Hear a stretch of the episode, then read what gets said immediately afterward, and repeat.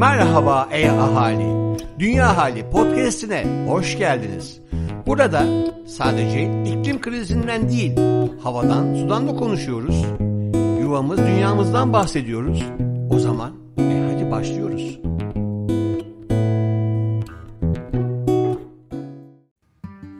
Merhaba, ben Kıvılcım Kocabıyık.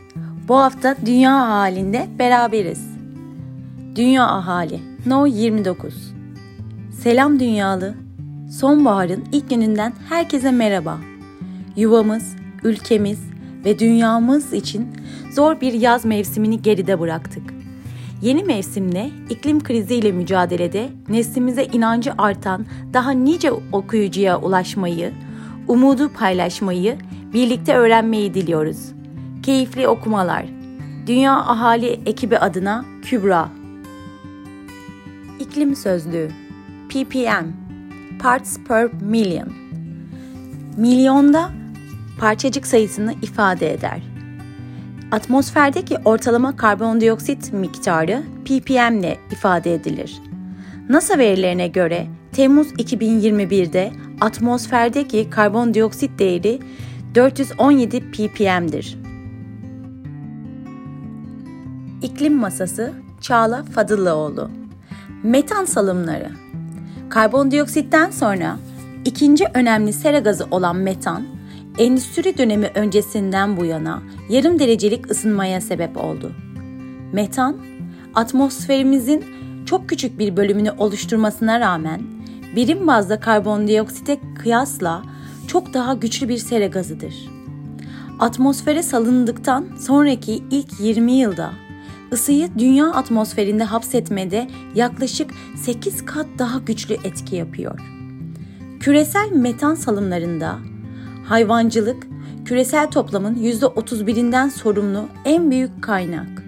Hemen arkasında %26 ile petrol ve doğalgaz işlemleri geliyor. Diğer metan kaynakları ise çöplükler, kömür madenleri, pirinç tarlaları ve su arıtma tesisleri. Geçtiğimiz aylarda yayınlanmış çalışmaya göre küresel metan salımları mevcut teknolojiler kullanılarak 2030 yılına kadar %57 oranında azaltılabilir. Bir sonraki haberimiz 1 milyar çocuk iklim krizinde aşırı risk altında. Birleşmiş Milletler Çocuklara Yardım Fonu UNICEF, iklim değişikliğinin çocuklara etkisinin incelendiği iklim krizi bir çocuk hakları krizidir Çocukların İklim Riski Endeksine Giriş adlı raporu yayınladı. Rapora göre dünyada her iki çocuktan birisi yani yaklaşık 1 milyar çocuk çok yüksek risk altındaki ülkelerde yaşıyor. Çocukların iklim riski endeksine göre dünyada 240 milyon çocuk kıyı seline, 330 milyon çocuk nehir taşkınlarına, 400 milyon çocuk siklonlara, 600 milyon çocuk vektörle bulaşan hastalıklara, 815 milyon çocuk kurşun kirliliğine, 820 milyon çocuk sıcak hava dalgalarına, 920 milyon çocuk su kıtlığına, 1 milyar çocuk yüksek düzeyde olan ve gittikçe artan hava kirliliğine maruz kalıyor. Rapor ayrıca küresel iklim adaletsizliğini de ortaya koyuyor. Yüksek risk altındaki ülkeler küresel karbon salımlarının sadece %9'undan sorumlu iken küresel salımlardan asıl sorumlu olan 10 kirletici ülkeden sadece biri yüksek risk altındaki ülkeler listesinde bulunuyor. Bir sonraki haberimiz Grönland buz tabakasında yağmur. Sıcaklıkların arttığı Grönland'da Buz tabakasının tepe kısmına düşen yağış ilk defa yağmur olarak kaydedildi. Bölgede sıcaklıklar 9 saat boyunca donma noktasının üstünde kaldı.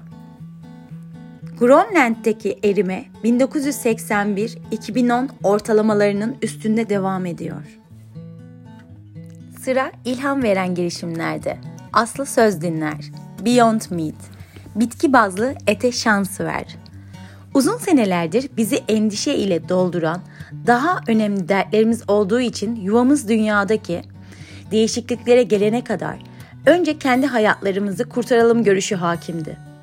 İklim krizinin artık masallardaki kötü karakter olmaktan çıktığını ve günümüzün gerçeği olduğunu daha iyi anlıyoruz.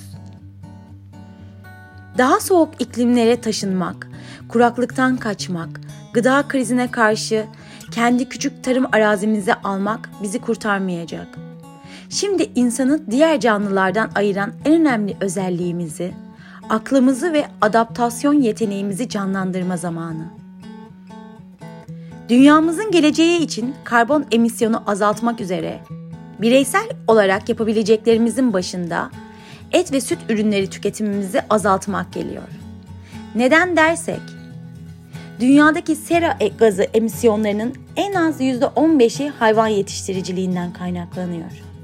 500 gram inek eti üretmek için yaklaşık 7000 litre su tüketiliyor. Hayvan yemi üretiminde kullanılan azotlu gübre gaz salımı artırıyor.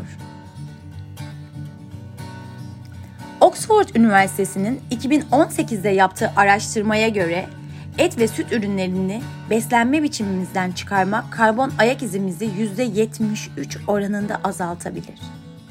Bütün bu bilgiler ışığında bitki bazlı gıda endüstrisinin önümüzdeki 10 yılda 140 milyar dolar hacme ulaşması bekleniyor. Bitki bazlı et üreticilerinin başında gelen vegan burger et üreticisi Beyond Meat, sektörün öncüsü ve Time'ın dünya çapında olağanüstü bir etki yaratan en etkili 100 şirket listesinde yer alıyor. Beyond Meat'in etinin protein kaynağı ise bezelye, maş fasulyesi, bakla ve esmer pirinç. Yağı ise kakao, Hindistan cevizi ve kanalodan elde ediliyor. Patates ile karbonhidrat kısmı tamamlanırken diğer mineraller ve bitkisel tatlarla son haline getiriliyor. Yorumlara bakıldığında tek başlı bitkisel bazlı eti yemek etle aynı tadı vermezken sandviçlerde ve burgerlerde benzer etki yaratıyor. Dünyada bu alanda benzer girişimler her geçen gün artarken Türkiye'de de yerli girişimlerde Türkiye'de de yerli girişimlerle bitki bazlı et sofralarımızın ve dünyamızın geleceğini değiştirebilir. Tadı aynı olsun olmasın.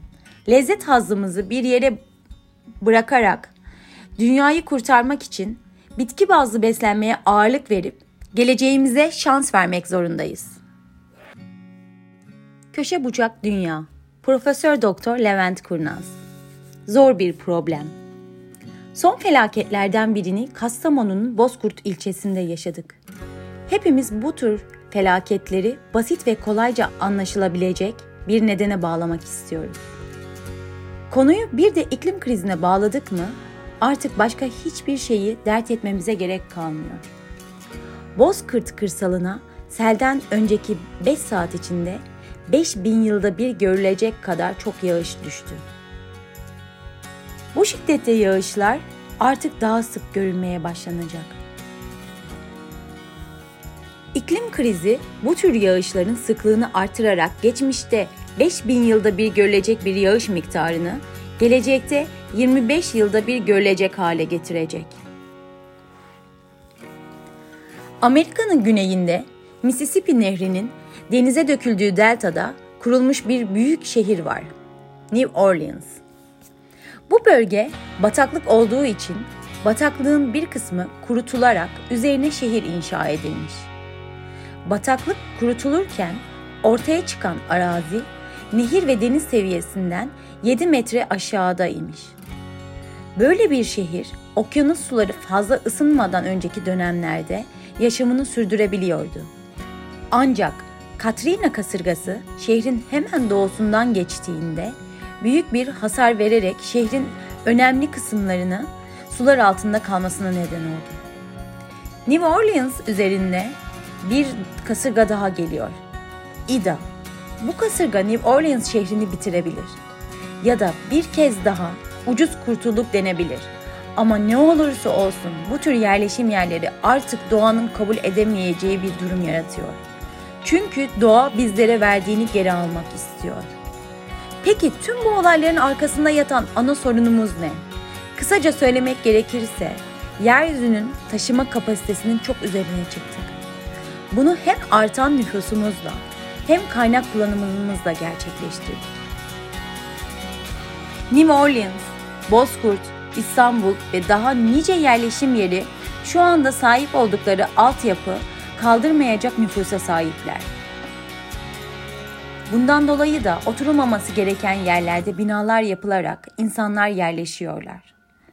Bunun üzerine artan tüketimimiz eklendiğinde bu tüketimi karşılamak için daha fazla elektriğe, besine, keresteye ihtiyacımız oluyor.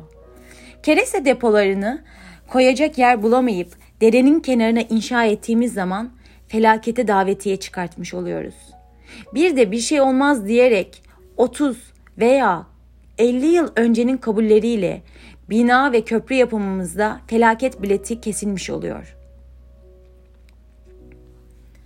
Tüm bunların üzerine ihtiraslarımız da eklenince durum iyice içinden çıkılmaz bir hal alıyor. İklim krizini bu felaketlerde tek suçlu olarak gösterip kenara çekilemeyiz.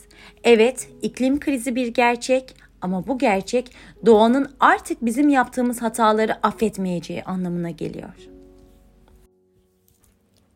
Yeşil Köşe Özgür Eşkaya İklim krizi eşittir kültür krizi. Hep dile getirdiğimiz gibi iklim krizi aslında bir kültür krizi. Bizler endüstri devrimi sonrasında yarattığımız kültürle sebep olduğumuz iklim krizine ancak devinimle, vereceğimiz eğitimlerle, değişen alışkanlıklarla, evrilen kültürle çözüm üretebileceğiz. İklim krizinden en çok etkilenecek olan yeni neslin ise şimdiden eğitilmesi son derece gerekli. Bu eğitim süreci için güzel bir adım. Temmuz ayında Prens William'dan geldi. 10-15 yaş arasındaki çocuklar çevresel sorunlar hakkındaki farkındalıklarını arttırmak ve bu sorunlara yaratıcı çözümler üretmelerine öncülük etmek adına UNICEF ve UNESCO ortaklığında Generation Earthshot eğitim girişimini başlattı. Ve yeni nesile eğitim misyonu üstlendi. Earthshot ödülü kapsamında doğan bu fikriyle İngiliz Kraliyet Vakfı ve Global Alliance 2021 itibariyle önümüzdeki 10 sene boyunca her sene çevresel sorunlara sürdürülebilir çözümler üreten 5 projenin her birini ödüllendirecek. Earthshot Prize, 2030 yılına kadar ulaşılması hedeflenen ve böylece dünyamızı ve gelecek nesillerin yaşam koşullarını iyileştirecek 5 hedef tanımlar. Ödüllendirilecek projelerin önümüzdeki 10 yıl içerisinde bu hedeflere çözüm üretmesi gerekmektedir. Bu hedefler nelerdir derseniz 1. Doğayı korumak ve canlandırmak 2. Havayı temizlemek 3. Okyanuslardaki canlılığı muhafaza etmek 4. Sıfır atıklı yaşam oluşturmak 5. iklim problemini çözmek Bu proje ile Tüm dünyadan 10-15 yaş arası öğrenciler ve eğitimciler eğitim kaynakları ile buluşacak. Öğrenciler dünyanın içinde bulunduğu büyük çevresel sorunlar hakkında detaylı bilgi sahip olacak. Kendi çözümlerini üretecek, yaratıcı fikir ve önerilerini Eylül ayı itibariyle proje ekibiyle paylaşmaya başlayacaklar. Kültürel değişimin eğitim ile şekilleneceği ve böylece iklim problemine yapıcı ve sürdürülebilir çözümlerin işlevsel alışkanlıklar olarak yeni neslin kültürel yapısına işlenmiş olacağı yarınlar diliyoruz. Peki Yuvam Dünyalılar ne yapıyor? Özgül Öztürk, öğreniyoruz. Kurumsal sürdürülebilirlik eğitimi. Günümüz iş dünyasında ekonomik, çevresel ve sosyal gelişmelerden kaynaklanan riskleri yönetmek, sürdürülebilirlik için faaliyetleri ve iş modellerini bu hedeflere uygun olarak tanımlamak ve değiştirmek gerekiyor. Kurumsal sürdürülebilirlik eğitiminin amacı bugün kurumların karşı karşıya kaldığı konular ekseninde sürdürülebilir iş modeline geçişleri hızlandırmak, sürdürülebilirlik stratejisinin kurum içi yaygınlaşmasını ve tüm değer zinciri içinde etkin uygulanması için çalışanların bilgilendirmesini sağlamak. Bu eğitim 21 Eylül 2021 tarihinde gerçekleşecek.